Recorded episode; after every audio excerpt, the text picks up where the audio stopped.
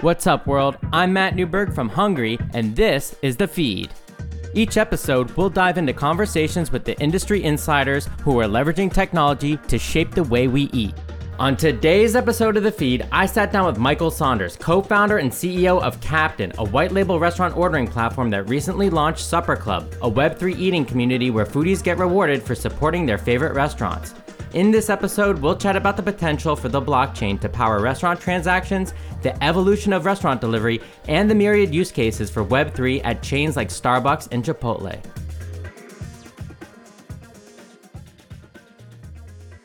Alrighty, I'm very excited to be joined today by Mike Saunders. He is the founder and C E O of Captain, a white label ordering platform that recently launched Supper Club, an eat-to-earn crypto wallet where foodies get rewarded in FoodCoin for supporting their favorite restaurants.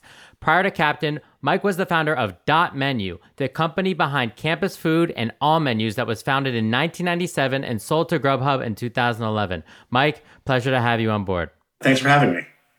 I'm very curious about your background, obviously, and and the evolution to web three. But before we get into all the, the latest and greatest, I'd love to kind of go back in time and paint us a picture about what the food delivery landscape looked like in ninety-seven through the dot-com bubble, and, and how did you get to where you are now? Sure, sure. So, so nineteen ninety-seven, there really wasn't much of a, of a food uh, delivery landscape. Really early, early days, the only people with high-speed internet were in college. The, the, part of the reason I launched Campus Food was there really was no one else doing any sort of e-commerce outside of that because it was just so so prohibitive and there's so much friction. So I was, I guess, one of those lucky people. Absolutely. So, you know, I, I was a, I was a junior uh, at, at Penn in college, and and uh, you know, me launching the, into the space was I, I just couldn't get a tuna hoagie and uh, for my local restaurant, and, and knew just enough about the internet to uh, to be dangerous. You know, early days of programming, and and really there was just such a hole in the space. You know, before then everything was just, you know, your your your landline. There wasn't even cell phones, and uh, you get a lot of busy signals. You know, you call your favorite restaurants and, and get locked with the busy signal. I couldn't get my hoagie because uh, got busy signals, got put on hold, and then ultimately they disconnected on me. And so re- really for, for years, there really was no, there's no one in the space, right? We were very early. Soon after us, you know, we saw Domino's experiment with something called, like, I think, I believe it was called Quick Order. You know, Seamless came out next. Seamless came out in the early two thousands around corporate because the next people to get high-speed internet were in the business uh, landscape. You know, it wasn't until maybe oh three or so where Grubhub came around, where uh, with consumer, and it really mapped the adoption of broadband. Fascinating. So you were doing, like, talk to us about Campus Food, how you were doing the delivery. I was just going through some of my receipts from thirteen years ago, dating myself oh, here, and uh, it looked like a lot of my transactions were all cash, and then there was like a two dollars delivery fee. Talk, can you talk about how that remittance worked between, like, the restaurants and the customers, and how you guys got paid, and kind of the business model back then? Sure. sure. So the business model was actually very similar to, you know, to everything, you know, up to the point where all these, you know, third parties do their own delivery. Uh, you know, early days, we were really more of a discovery platform. You know, we considered ourselves a food court. And uh, the reason you did a lot of cash orders is the idea of paying with a credit card in ninety-seven, ninety-eight on the internet was uh, was almost impossible. Right, you know, getting our first, you know, credit card transaction online, you know, happened in the early two thousands. So for the for the first wave, it really was all cash, right? So Got really, it. we were a we were more of a competitor to the Yellow Pages back then. Really, that that digital food court that allowed the twenty local restaurants near any given college to connect with customers around them that were becoming more and more internet savvy. And we were actually, when a customer would order from a local restaurant, Uh, we would, you know, digitize that order. We would actually fax it over to the restaurant, right? So, wow. you know, re- really old school tech. You know, now you go in, you see a bunch of tablets. Uh, you know, for a long, long time, there were fax machines involved.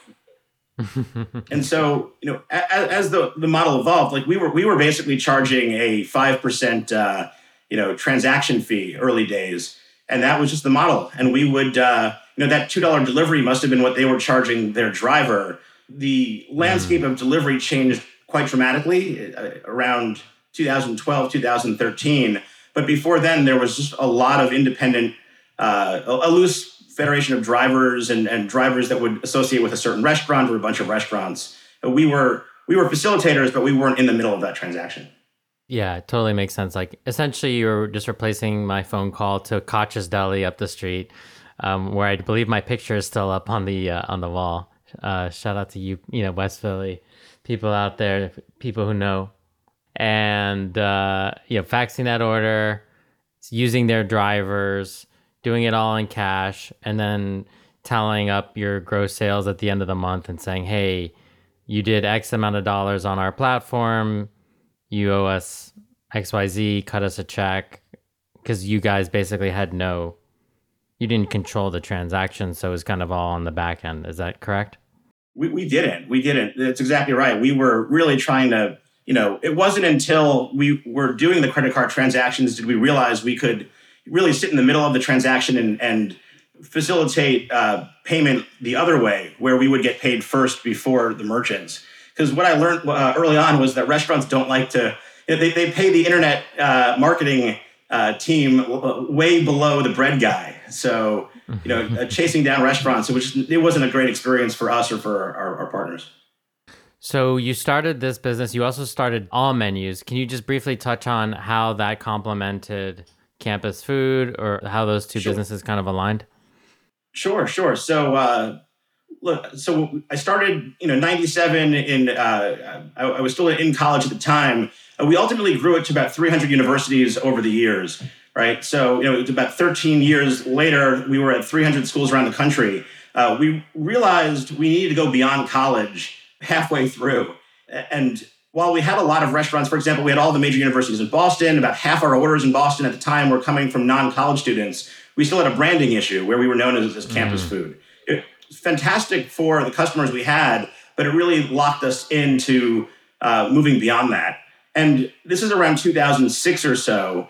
You know, basically Google and S E O became very, very powerful. And we were early enough in the in the wave where we thought we could really take advantage of the Google search index, because, you know, all, everyone's searching for some large, you know, terms. But back then, the idea of searching for, you know, Koch's Deli menu was not as, uh, you know, there weren't a lot of uh, hits for it back in the day. So the reason behind creating All Menus really was to create a marketing platform to better direct Google traffic to the to the right place. So it wasn't even about ordering back then. It was just about how do we help these restaurants get the traffic from Google more directly. And, you know, so we had these two brands all of a sudden. We had Campus Food doing transactions in, in basically college markets, with, you know, most everywhere is a college market. And then we also had All Menus, which served about, you know, at the time it was about, you know, one hundred thousand, one hundred fifty thousand menus across the country. We would just basically, you know, grab P D Fs and scan them uh, and data enter them. And it was just a text searchable menu. And so no no marketplace attached to that at all? No, no we, we used it as a, you know, lead gen for some of the college marketing that we did. We were lead gen for, you know, you know companies like OpenTable at the time. We would send... send uh, transactions, but it really, you know, in a lot of ways, it was a uh, search engine optimization experiment gone too well, right? So, you know, it, uh, it it gave us, you know, the opportunity to experiment with how to move beyond college. Mm. But, you know, again, I think the, the Dot Menu holding company was really more meant to hold those two, uh, but really they were, you know, the, the business itself was mostly around college and or co- college markets. You know, again, it blended in, in Boston, D C, Philly, where, you know, more than half the customers toward the end were, were not mm. in college. Fascinating. So it's really it was really an ad-driven model. You weren't charging the restaurants to put their menus up online or anything like that. We, we had this entire network of, you know, we didn't realize it at the time, but it was more like a gig economy of people would uh, run around, grab paper menus and mail to us for a, a buck a menu. Oh, and we had wow. a whole model where it would, uh, you know, our office just had piles of menus everywhere. And uh, it was, it was pretty crazy. This is before the days when restaurants started updating their menus every week or every day just to, you know, make it even more challenging. You know, it, it's come so far. You know, you see a lot of these restaurants' websites still feel like they're, you know, about ten years old, fifteen years old, but it's still so much farther ahead of where of where it used to be. You know, we would, you know, getting a P D F from a restaurant was, was impossible back in the day. That's, yeah, I totally believe that. Um, I'd love to, to kind of transition and talk a bit about Grubhub. So at some point, let's say two thousand eleven, you get a phone call from Grubhub and end up selling to them. I'm curious about what they saw, was, I'm assuming it's that opportunity for all the college and non-college growth of All Menus as well. And, you know, I would love for you to talk also about kind of their, their decision to go from being a pure play marketplace as Campus Food was to something that was logistics enabled and what that was all like. Oh, absolutely. So, so two thousand eleven, you know, you got to remember the time, two thousand eleven, you had this wave of companies going public in the local space. Like local became hot around, around Groupon, around Yelp. And, you know, we, we never took in V C money as Campus Food. Uh, but we saw pretty fa- quickly in two thousand ten, two thousand eleven, Grubhub raised money from, from Benchmark and uh, raised ten million bucks, and then three months later raised another twenty. And so, so we knew pretty fast we would have to go out and raise in order to be competitive, because you really had Grubhub, you had Seamless, you had us, and, and a few smaller players. And so we went out to to raise money, uh, you know, a couple of V C meetings, and after like the second V C meeting, we got the call from one of the people on, on at Benchmark and then from Grubhub saying, hey, wouldn't it be great if we just put this together, right? So, you know, I think the thinking at the time was, uh, you know, it was almost like the regional banks back in the day. Like there was definitely a, uh, you know, we, we all had our territories on the risk board. And so, you know, Grubhub was very, very strong in Chicago and San Francisco. And, and you know, we had all these kind of tier two markets. Uh, and when we actually looked to put the user bases together, we realized that we were actually training people in college to like then move to a major city and then order from Grubhub. You know, our, you know, didn't really think in the terms of, you know, L T V and C A C back in the day, but really we were, you know, our lifetime value was capped at the four years, right? Or for four years, at least on the college side of the business. And so we really was a, you know, a, a geographic roll-up play where we ultimately, um, you know, it was Benchmark and Lightspeed that rolled us up into Grubhub, and and uh, it was a it was a smart move. Fascinating. So then there was that infamous memo where, you know, the C E O, I think, believe the C E O of Grubhub at the time, was it Matt Maloney, was, you know, basically like, we have all these competitors like Postmates and Uber who are not only handling these transactions for the restaurants, but they're also providing the drivers. And we know that this is going to require a significant investment. It's going to make us unprofitable. But, you know, either we we sit back and watch this happen and let the customers go to these platforms where that can basically aggregate every restaurant that doesn't have delivery, or we can play in that space. And they did it, and they they they took that pill. And I'm curious what your thoughts are on on whether that was the right call. Absolutely. Absolutely. So, so uh, I walked you up to two thousand eleven where we put the companies together. And uh, a year later, we, uh, you know, we did another transaction with Seamless where we put Seamless, you know, in. So we rolled up the whole, you know, geographic uh, play. You know, around that same time, you have the iPhone gaining more traction, the app stores gaining more tra- traction. And really, Web one was turning into Web two. You know, with the advent of Postmates, uh, ultimately Uber Eats and DoorDash. And really the unlock of mobile allowed for them to basically commoditize ordering and add delivery as the innovation layer. You can track your food, you know where it is.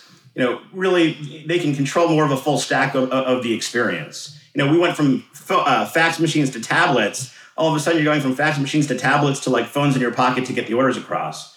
So we saw that shift happen with Postmates. Postmates was the first in the space. And it wasn't just Postmates. It was Postmates plus this, this new world of very large investments like a SoftBank that would, you know, overinvest in, you know, growth at all costs. So, you know, one of my, you know, I, I was at Grubhub. I, I moved from, you know, from New York to Chicago to be part of the executive team of Grubhub. I was there for about four years. Halfway through, we saw the writing on the wall, and you know, one of my projects was uh, was launch delivery, right? So we saw this, and we said, we don't know what we don't know, right? It's, you know, at the time we were much much bigger. It was, let's at least do this ourselves, learn the metrics, and then make a build versus uh, buy decision later on. So, so I think it was very very smart to get into delivery. I think delivery opened up, it made the consumer experience way better. I think as a user, I want to know where my food is. You know, there was a time where you wouldn't know where your food was and it would make you super anxious. And, but, but I also think that, you know, the expectation in building out the delivery network, at least in my opinion, was never about, you know, make money off the delivery. It was, hey, if you could run a really efficient delivery network, you could grow the addressable market of all restaurants, right? So it wasn't just, you know, why let all these individual restaurants be sub-scale, finding drivers, serving drivers? Could you really have a, you know, use the web two tech of, you know, basically G P S-enabled uh, apps to create like a routing network? And, and I do think that was very smart, and it created a lot of opportunity. Uh, but I think that paired with grow at all costs created a, a lot of, uh, you know, friction in the industry. You know, look, Grubhub, we, we went public in, I think, thirteen, uh, thirteen or fourteen. And um, we were looking at different metrics. We were looking at, you know, at smart growth, basically, as opposed to just, you know, give, you know, there, there were memes back in the day about eat, people eating off the V C dollar for free. And, uh, you know, again, you know, in retrospect, it, it worked. It worked for a, a, a whole bunch of reasons. But uh, but I do think delivery as a service for the consumer was a smart smart move. Fascinating times and, and evolution. So that, I'd love to hear. So, you know, you eventually leave Grubhub and, and some years later, you start Captain, which is a white label direct ordering channel for brands like Fatburger and lots of other brands. What was the problem you identified that made you say, hey, I'm going to do this, get back into this space? We're post-Grubhub era here. What is the thing that you're focused on at this point of trying to solve? So so this, so, you know, again, I, I leave Grubhub, just stay, stay away from that part of the business. I, I did get involved with a couple startups in the space just to keep myself uh, plugged into where things were going. You know, in a lot of ways, I thought, you know, innovation was, you know, we were just going to see the same thing play out. What I didn't expect was how aggressive the value capture got in the middle. There, there was a, a wave of time where, I don't know if it was because the, the growth wasn't happening, but companies like Grubhub and, and others would just keep on jacking up fees. So two things were happening. It was, number one, fees were going up. I was charging five percent back in the day, you know, in, in the nineties. And now, you know, the minimum rate to get on the service was twenty percent. Right. And and that that difference is massive when you're a small business and your margins are so small. And so on one side, the, the, the rates were becoming untenable and games were being played by all these different middlemen to hide customer data from the restaurants. So the restaurants, these small businesses that we were empowering, or we thought we were empowering early on, all of a sudden became just, you know, getting commoditized or being tried to get commoditized through hiding customer data and higher fees. And that was really one of the main reasons uh, you know, I, I jumped in with Captain. It was like, how do you help these guys just take back their customers? Because look, we've seen there were some simple marketing tricks, you know, from the S E O days to a lot of simple things now, where if these restaurants just do, you know, five small things right, they really can retain most of their order flow. And your best customer as a restaurant should be your most profitable. It shouldn't be your most expensive. And that was one of the main reasons uh, you know, we, we started Captain. Fascinating. Yeah. I mean, the, the cannibalization of, you know, if you think about twenty to thirty percent of your sales going to those top customers that don't have any other way to order because you haven't set up the, haven't done what is now, I think, con- considered table stakes for the industry, which is set up a direct channel. That's, yeah. that's and, just and, money eroding. Your, your margin is completely eroding. And, and so we started this, you know, back in, you know, two thousand, you know, the end of eighteen, basically two thousand nineteen. And, you know, I, I think, you know, and then we saw COVID hit, and COVID was just a massive accelerant for all these restaurants needing to figure out how to react to a direct channel. And and even today, I think a lot of restaurants do it okay, but, you know, it's very hard to, you know, do this, uh, you know, and compete with these much larger organizations that specialize in digital marketing. Totally. So with Captain, you're, I'm assuming you're partnered with a, a lot of these same players who are just offering the last mile capabilities, and, and the restaurants have the ability to either subsidize or pass on those fees to the customer. Yeah, exactly. I think, look, there, there's a there's a wide network of, of folks that will deliver your food for six or seven bucks a, a delivery, right? DoorDash has their own DoorDash Drive. You've got, you know, Relay and Vromo and a ton of other, and they all do great jobs at this. But but again, it's, you know, no one's trying to, it, it's a very hard business to make a ton of money off these delivery drivers. And it's, it's in my opinion, the, the wrong way to look at it, right? Delivery opens up the access to marketing. So, you know, how do you have mm-hmm. delivery as a service becomes, you know, more of an, oppor- you know, an opportunity for, for all these pieces to get plugged together. Yes. So you go from delivery as a service to now really looking at web three. I'm just curious on a personal level, what got you hooked in there? What are some of the protocols and projects that got you really pumped on the potential and got you really kind of down the rabbit hole? Yeah, no, absolutely. Look, so when I when we started Captain, you know, like direct ordering was interesting, but there were also plenty of other folks in the space that were doing it, right? It was a pretty crowded space even in twenty eighteen, you know, with ChowNow being the, you know, O G, you know, folks in the space that were, were doing direct ordering. We didn't really see direct ordering as, you know, the business we wanted to build. We saw that as a way to, to get involved and help with restaurants, right? You know, ultimately the two thousand eighteen, another major thing, you know, hit my personal interest, you know, which was crypto. Right. With, you know, you really had Ethereum and CryptoKitties. And that was the exact same time where these these concepts were becoming, you know, mainstream in, in the in the techie communities. And so you've had, hey, restaurants are getting screwed as one major pillar. And you hey, have, hey, crypto enables individuals to own their own data, money, X. And so, you know, my take was this is going to intersect with with everything. Every marketplace is going to get, you know, unbundled basically. And hey, I'm getting all these calls anyway from restaurants that are like, you know, screaming help. Like, can we combine these two worlds? You know, I, I think the quick answer in twenty eighteen was no, you cannot combine these two worlds. Right? It is way too early in crypto to do anything material.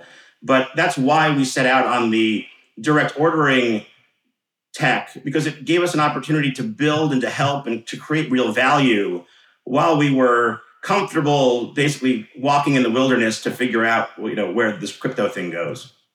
Okay, so fast forward to, I guess, the, you know, fairly recently this year, you launched Supper Club, which is a wallet and a and a currency, I believe, called FoodCoin. I guess talk to us about how it works at a high level. Explain it to, like you're explaining it to my grandmother, I guess. And how does it fit into the, oh, no. the, the this? Well, I think our target audience system is a little younger to start.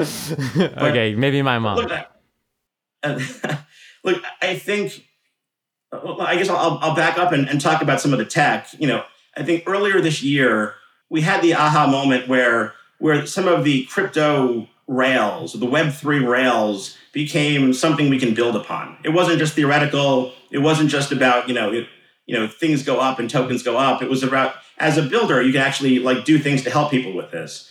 And so, you know, look, ultimately, the idea of Supper Club needed to be its own brand. It needed to be a consumer-facing brand. But ultimately, what we're trying to do is better connect the individual customer with the individual restaurant without so much value capture in between.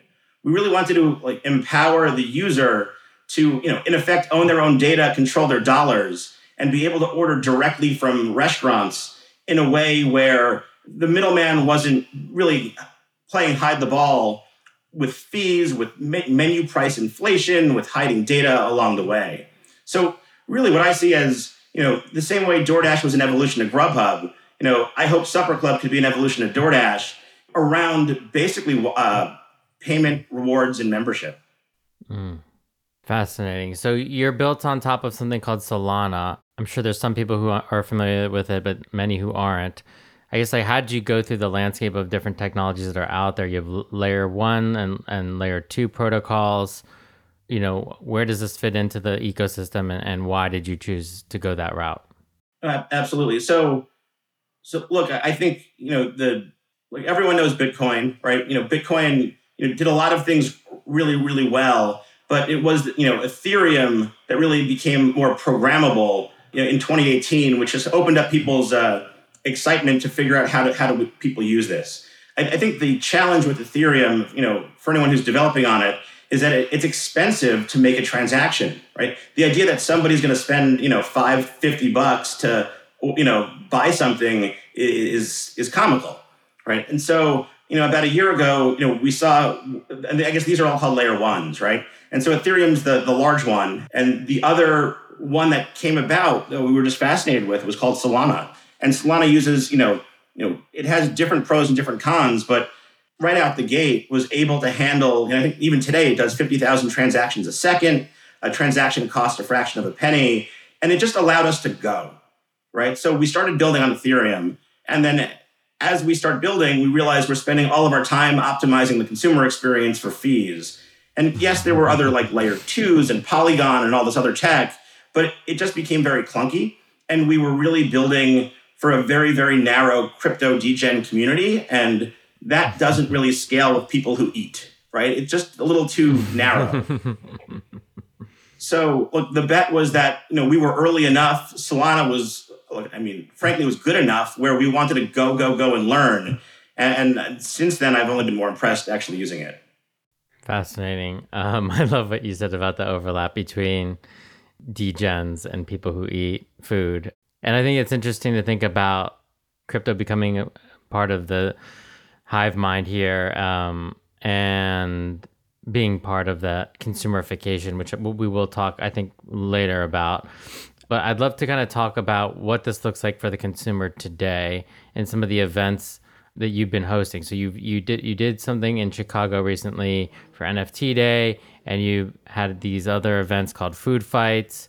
I guess walk us through what you've had people doing out there in the wild with this technology, and, and why web three is enabling it as opposed to something that is a little bit more primitive. Sure, sure. So look, I, I think my bet is we are still very, very early. You know, I, I think when you look back at, you know, what got me super excited about Campus Food in, in nineteen ninety-seven, I think a lot of people feel very similar about crypto and, and today. There's a lot of similarities we see with how this technology can really create something better for everybody, right? You know, it's the idea that you can, you know, empower the individual, F the middleman, you know, some combination of the two is built into what I think inspires people about crypto. You know, I think, you know, for me, ultimately, yes, there is a goal of let's really create these consumer experiences that really help restaurants engage with their consumers. I think that's ultimately the, the vision. But I think the feasibility of that is just like, you need this technology as an unlock to make it all happen. Like, I think nobody trusts anybody in this space. These restaurants have been screwed time and time again. And you almost need these open protocols, this open composable layer for them to really have more of that direct relationship. So yes, you know, we started experimenting with, with, you know, we've done N F Ts that unlock free burgers for Fat Burger, for National uh, Burger Day in May. And we built our digital wallet Supper Club, which is in the App Store. Uh, but we're ultimately launching a suite of events to really prove to ourselves and prove to our customers how this can get used. I, I think it is still very, very early days. And I don't think everyone is going to mass switch from DoorDash to Supper Club. But, but I do think that there are reasons why they should, right? I think there's an education component with the consumer base that needs to happen and happen over time that, you know, I think, look, it, it's a shame right now that when you order fifteen bucks worth of your local, you know, burger shop and your bill's forty-five bucks, everybody hates everybody. Right? Again, it's menu inflation, hidden fees, surcharges, right? Like there's just no reason there needs to be, it's so extractive. And, and you're starting to see, you know, companies add credit card surcharges and hospitality surcharges. And it's really just a fight to protect their margin in a world where inflation is going up, yet too many people have their hands in these restaurants' pockets. And so it's a long-winded way of saying, you know, you mentioned Food Fight and N F T Day. Like we've got a very specific roadmap of where we see this going, and we uh, we want to just not make this so academic. We want to just put out real like use cases to to test our some hypotheses. Yeah, love that, and yeah, you're absolutely right. There's way too many people trying to get in the in the their hand in the pot there for the restaurants amidst all these other headwinds, which is probably means there's no better time for not only Captain but for Supper Club. Uh, yeah, I'd love to dive in, you know, to to this like tweet storm that you put out recently about the Food Fight event, I believe. And um, you kind of started by giving everyone some food coin, and they were able to do all sorts of cool stuff with the, you know, ba- redeeming it for drinks, or um, and also this kind of augmented reality approach with collecting these N F Ts. So I'm just walk us through one of these events and what you thought were some really cool use cases that were specific to web three that couldn't you don't think could have been done through the traditional network. No, absolutely. So, so I think what's so special about web three is it really allows a user and uh, another user, or a user and a merchant, to work without anyone in the middle. So we threw a private event, you know, called Food Fight, and really what we wanted to do is we wanted to actually see this work in it for real, right? So when someone came into this event, we had about one hundred people show up. You know, upon joining this private event, you know, in the app, uh, they were airdropped some promotional dollar. You know, FoodCoin is a promotional, you know, it's basically promotional cash, right? We, we airdropped them some promotional cash to, to actually make transactions on their own. We also uh, airdropped them some drink tickets. Uh, and look, I'm also a big believer of like U S D C as a digital cash currency, where people should just, you know, it shouldn't be about, you know, what's the price of my burrito today? You know, a dollar should be a dollar when you're worrying about what to order from. So, so this event had all the different ways to buy your food, but we really wanted to also see, what does it mean to use your your phone as a wallet? How can I create an experience where, you know, digital and I R L start to bridge? You know, and what we realized pretty fast was that, you know, you've had Visa, MasterCard forever, right? And then you have this new wave of wallets like Cash App and Apple Pay that are basically treating your phone as, you know, software eating eating the payment networks.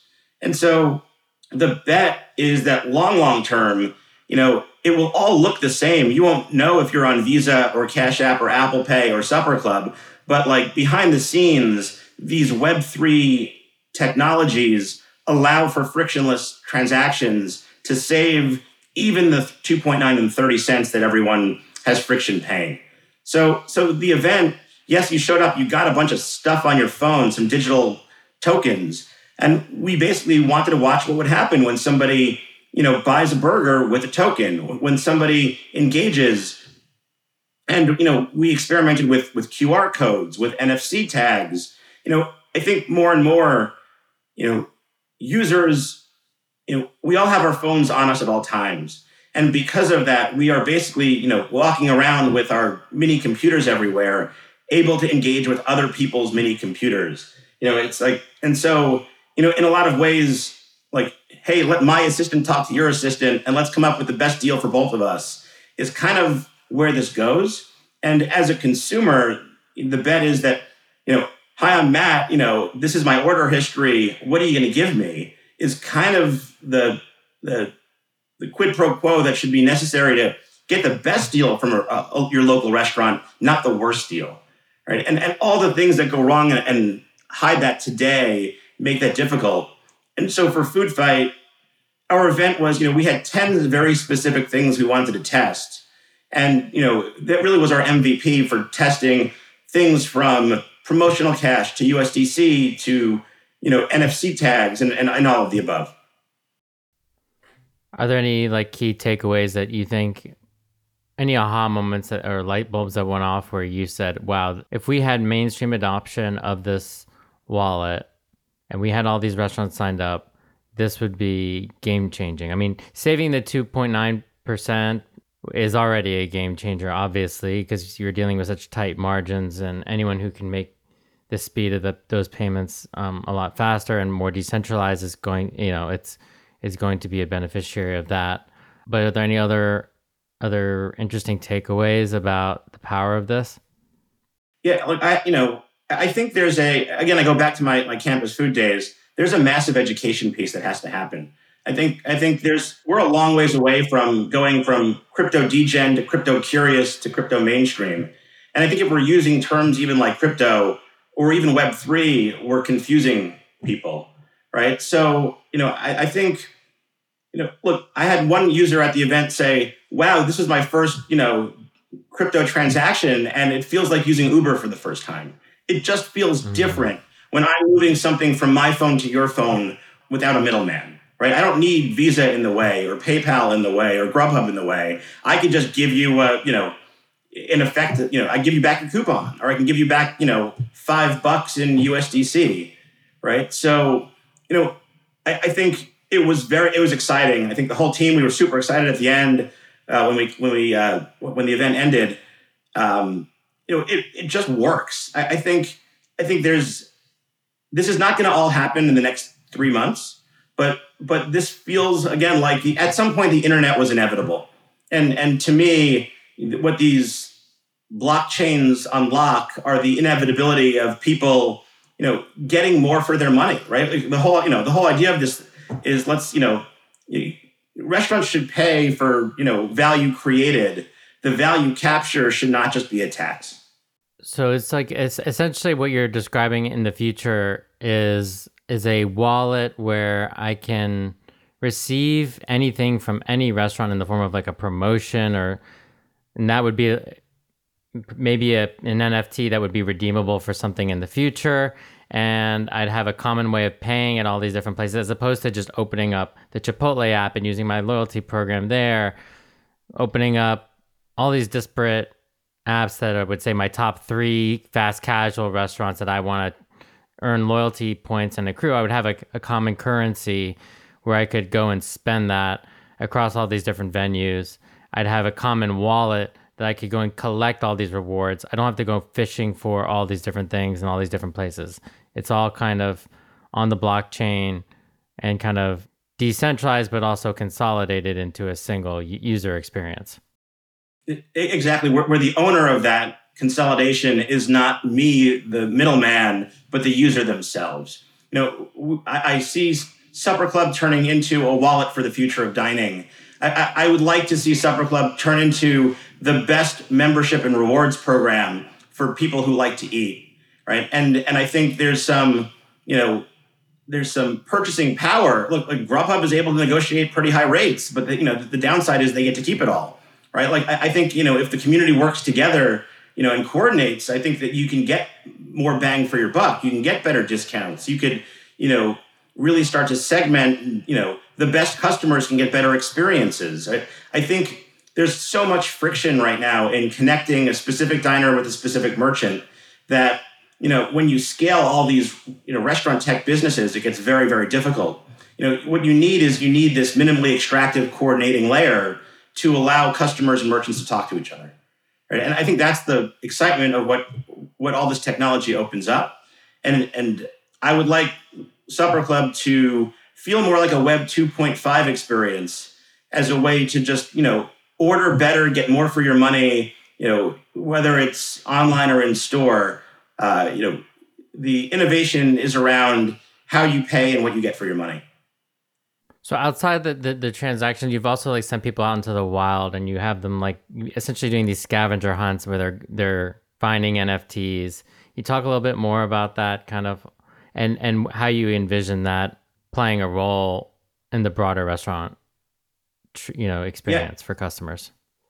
Look, look, I, I you know, again, I, I feel like a lot of my worldview is is you know painted by you know what I've seen in the you know in the, the earlier days of with Web One and Web Two, you know, Groupon, Yelp, Grubhub came of being after the you know Googles and Amazons of the world, because local just doesn't scale the same way, right? Local, you know, has a lot of challenges, right? Uh, you know, what makes it special also makes it hard to just scale for the sake of scaling. And so, you know, I think there's something really interesting about how do you bridge, how do you use that to your advantage? How does something local become, you know, a power up as opposed to just something that is friction for, you know, you know, friction for the user, friction for the merchant. So in a lot of ways, I'm really interested in like digital to real world bridging, right? You have all these restaurants, you know, there's a lot of discussion about local favorites versus ghost kitchens. But, you know, I think people have a real affinity to their local favorite, right? It's part of the community. It's in the neighborhood. There's a, they're paying taxes, you know, for, you know, in, in the community as well. You know, they're like many artists or many celebrities in the community. How can you make that, you know, how do you turn their stores into more, you know, into this digital world? Right? And so for me, this scavenger hunt was interesting. You know, again, I think the phones are getting better, smarter, you know, uh, Q R codes, N F C tags are all making it easier and easier for us to communicate, you know, or for our assistants to communicate with each other, right? For our phones to communicate. And so again, we've got this roadmap of experiences, experiments, and, uh, and, you know, events we want to run that check off all these boxes to watch how people engage. Right? I think it's amazing if, you know, there's Pokemon Go style experiences, but all of a sudden it's a bar crawl, right? Or all of a sudden you can really communicate, yeah. you know, bring the community into, you know, look, these merchants, ultimately, what are we? We're like a marketing layer, right? So, you know, we got to be able to grab someone's attention and, and, you know, remind them that their favorite restaurant needs their business on Tuesday. Like, so I think all of these things roll into that down the road. But for right now, they are really more primitives that are building blocks for something much, much bigger. Yeah, I love this idea of a digital playground where, you know, you're essentially gamifying that experience for people who love food and love supporting local artisans. I think that's really powerful and super unique. But I still come back to the skeptical side of myself that says restaurateurs can't even get the, the basics figured out, right? We have, they have so many issues that they're dealing with. And then you bring to them something that is at this primitive stage and so difficult to understand for many. How do you get them bought in? What do you need from them? What are the big adopt like barriers to making this scale? At the end of the day, is it going to look any different than a Toast coming in and selling them something? Or are they going to have to become a little bit more savvy? Will they know the difference at the end of the day? So, look, I do think historically restaurants have been the last to adopt new technology. And I think if you go at a restaurant today and say, hey, join our crypto scavenger hunt, you know, you, you get kicked out pretty fast. Right. You know, I, I think there's definitely a wave of of savvy owners that do want to like be on the bleeding edge. I think, you know, there is a there's a community out there that wants to engage with this and wants to give you their attention. But like ultimately to the to the restaurant, this really just needs to be access to more new customers.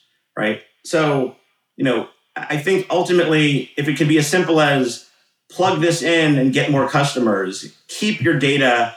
Keep, you know, get cheaper fees, you know, better, faster, cheaper always works, right? I, I think the, I think Toast does an amazing job. Look, look, I think all these guys, Clover, Square, you know, they all do amazing jobs as a restaurant O S, but that means there's an opportunity for a better community of diners to coordinate, you know, on the other side. I think you've got the, you know, I, I see... a future where the O Ss, uh, the restaurant O S should be looking for any way to get more customers in the door, right? You know, part of why we started with online first-party ordering was so that we could integrate, you know, directly with a lot of these guys, right? So for us, it's just, you know, you know, this is so much easier with all these restaurant operating systems than it was twenty years ago where, you know, they'd have like a Windows P C that, that didn't talk to anything, right? And so, you know, I think the friction is getting removed from the industry. And it, look, it's personally, I think it's important that it's always the restaurants that own their customer and their data, and that all of these operating systems are open to, you know, accepting orders and pushing, uh, allowing anybody to drive business on behalf of the restaurant. Interesting. So it's like, you know, I, I've always said, like, when we use a website, we don't talk about Ruby on Rails or P H P or something. And you don't think Twilio when you get a text from Uber, and you don't think about all these things when you're using them. But these are the fundamental building blocks, the primitives of the, the ex- consumer experiences that we've come to expect throughout these various stages of the internet, right? Uh, the consumer internet. So I guess, I guess where my takeaway is from talking to you is like, a lot of this isn't is is is is fairly transparent to the end users, and, and no one's really going to be thinking about whether this is on a blockchain or not. They're going to be thinking, "Oh, I have this N F T I can use at this that I can redeem, and I'll just scan this Q R code. And if I'm a restaurant, it's going to simply integrate with my P O S system. The interface doesn't really change. The mechanism and the use cases definitely feel different, but." We're not going to be talking about the infrastructure five to ten years down the line here, it sounds like. I think you're exactly right. I, you know, I think we, we talked earlier about Solana versus Ethereum. And, and, you know, for a lot of reasons, I could tell you why Solana. But, you know, at the end of the day, I don't tell you if we're building on Postgres or Microsoft S Q L, right? Like, the data, like we have this amazing public database that is, you get so much, so much technology for so little thanks to these blockchains like Solana. that, you know, that that's the unlock for, you know, for us as builders. But for the consumer, you know, again, it's just better, faster, cheaper. You know, in a lot of ways, I, I look at, you know, you mentioned Chipotle and Starbucks and all others. Starbucks does an amazing job, right? I, I think, you know, if we can build an amazing loyalty and rewards program for everybody, then then we've succeeded, right? I think Starbucks can do it because they own all these stores. But how do you get this, you know, federated group of merchants that don't necessarily trust each other to work together? Because, you know, game theory says that if they do, they can all save a ton. Interesting. Yeah, I'd love for you to talk a little bit about this uh, Chipotle's partnership with Flexus, Starbucks' Odyssey. Starbucks is really investing on it. Chipotle, to me, feels like a little bit of a flash in the pan, one-off thing to celebrate uh, the Ethereum merge for just a set of nerds that understood this ninety-nine point nine five percent thing, and they just played to that audience. So there's a distinct difference between what those two companies are doing from my perspective. Chipotle is saying, hey, D Gen, or whatever you want to call the early web three user, hey, We we got you, like, come into the store. In the same way that Circle K convenience stores were letting Pokemon Go users come in and mess around in their stores with the augmented reality lens. Whereas Starbucks is saying, is talk is looking at the future of loyalty and saying, you, consumer, don't even need to know that this is built on Polygon. We're going to create this whole new set of loyalty experiences that you can, you know, trade, redeem, earn. And it's a play to earn kind of game, essentially, but it's all built on crypto, but that, that on web three, but that doesn't really matter. The, the, this there's a whole new experience that's going to be built for you. So I think that those are two very different value propositions. I'm curious if you can kind of expound on that a little bit more. Absolutely. Like, like to get it out of the way, I, I do think, like, Chipotle, it was fun. Like, it definitely, it it it was of the moment. But it was a marketing gimmick, right? And and I give them credit for doing it, and I think they, they did a lot there. But, you know, I don't think the future is in buying food with, you know, variable rate, you know, currencies, right? Like, you know, I, I look, I, I'm a big fan of what Starbucks is doing. I think they've been doing things right from for a very, very long time with how they. They started with their gift cards, right? Their gift cards, you know, fund their, you know, it's, we all loan Starbucks unlimited money, you know, with, uh, the, they're holding all my cash, right, for, for all the stuff. So they've got the wallet, right? They've got the, you know, games and quests, you know, for attention. They get me to buy breakfast when I don't want to buy breakfast, right? They, they have ordering and discovery, right?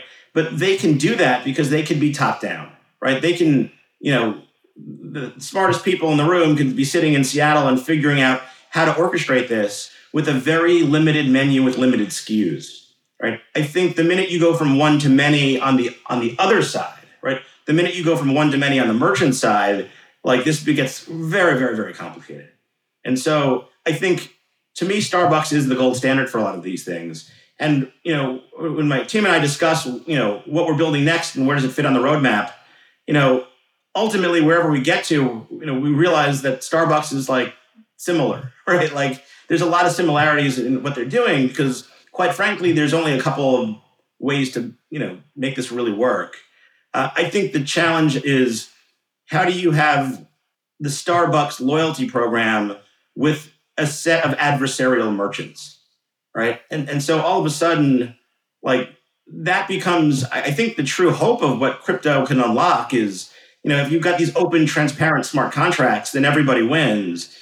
The original Grubhub promise was, you know, let's partner, right? Well, let's share your customer and I'll bring you more business, right? There was no expectation ten years ago that, you know, we would rug them and steal the customers, right? I think that, you know, these open, transparent layers create, you know, the, the, the trust is the software, the trust is the code. And, you know, people can retain ownership without giving away custody of the most important parts of their business. Fascinating. Yeah, I think what you're saying about the one-to-many challenge versus the top-down approach of Starbucks' closed ecosystem and the ability that that affords them to test all these things in a very controlled manner is uh, is definitely interesting, because you think about the fragmentation of P O S, loyalty across all these different merchants, it's, I, it makes sense, a lot of sense why you would want to go and start something like Captain kind of as the building blocks before you deploy something like Supper Club on top of it. Kind of as, as we uh, near the end here, I'd love for you to just transport us into the future. I don't know what the date is. You'd have a better sense of how far along we, how, how early we are. I always like to say five years. It feels like it might be a little bit longer than five years, but whatever it is, what does this dream kind of transaction look like that you could see becoming commonplace? That it's like literally anyone is doing at the time that we're, where all these technologies get to, to mass adoption. Like, what does it look like when I walk into the store and I'm pulling out my phone, I'm ordering? What does that look like kind of end to end? Absolutely. I, I think... You know, I think the, the waves that we've gone through, you know, we've went from websites to apps to wallets. Wallets are coming. I think with mass adoption, you know, we're just going to use our phones for more, right? I think, you know, my phone replaced my flashlight and my calculator and all these different things. And I think it still doesn't properly hold my money and my data. Right, I think we still need third parties to do a lot of the, the the management there, and so or to really be fully, you know, non-custodial. And so I think there's just a world in the future where, you know, where things like, you know, money and data becomes, you know, part of my app and part of my experience. When I walk in, I can work, I can engage with a merchant, you know, without needing some other company in some other state to be in the middle of it. Right, I, I think.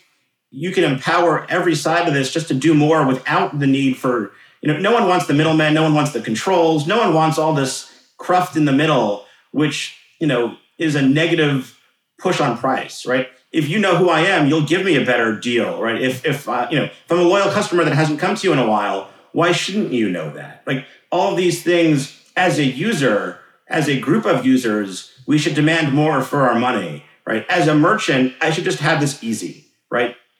And so I think what I see in the future is, you know, people just, you know, moving away from the credit card model, right?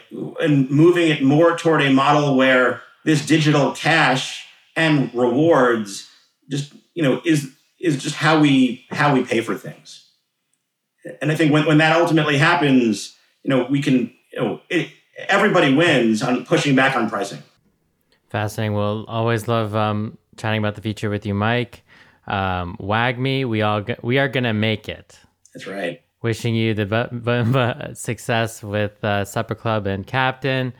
Um, if people want to get started, they want to try Supper Club, or maybe they live in Chicago and they want to come to some of these really cool events, tell them how they can get involved. And then maybe if you want to plug any job openings or any other things, restaurant potential customers that might be interested in getting started on your software, where can we all go to get started? Absolutely. We're, we're always looking for more restaurants to join our network. Uh, if you go to go captain dot com, you'll find links to Supper Club. If you go to go captain dot com, you'll find more about what we're up to. Uh, follow me on Twitter uh, at Saunders three thousand. Love the Twitter handle. All right, Mike. Well, looking forward to uh, seeing this evolve and um, you know, going down the Solana rabbit hole. Thank you so much for uh, dropping your knowledge today. No, thanks for having me. Thanks for tuning in. If you like what you hear, please hit subscribe wherever you're listening to this podcast. And if you're curious to get a first-hand look at the cutting edge of food and tech, check out hungry dot t v. That's hungry with no U, where you can join in on live conversations like these or sign up for the free weekly newsletter.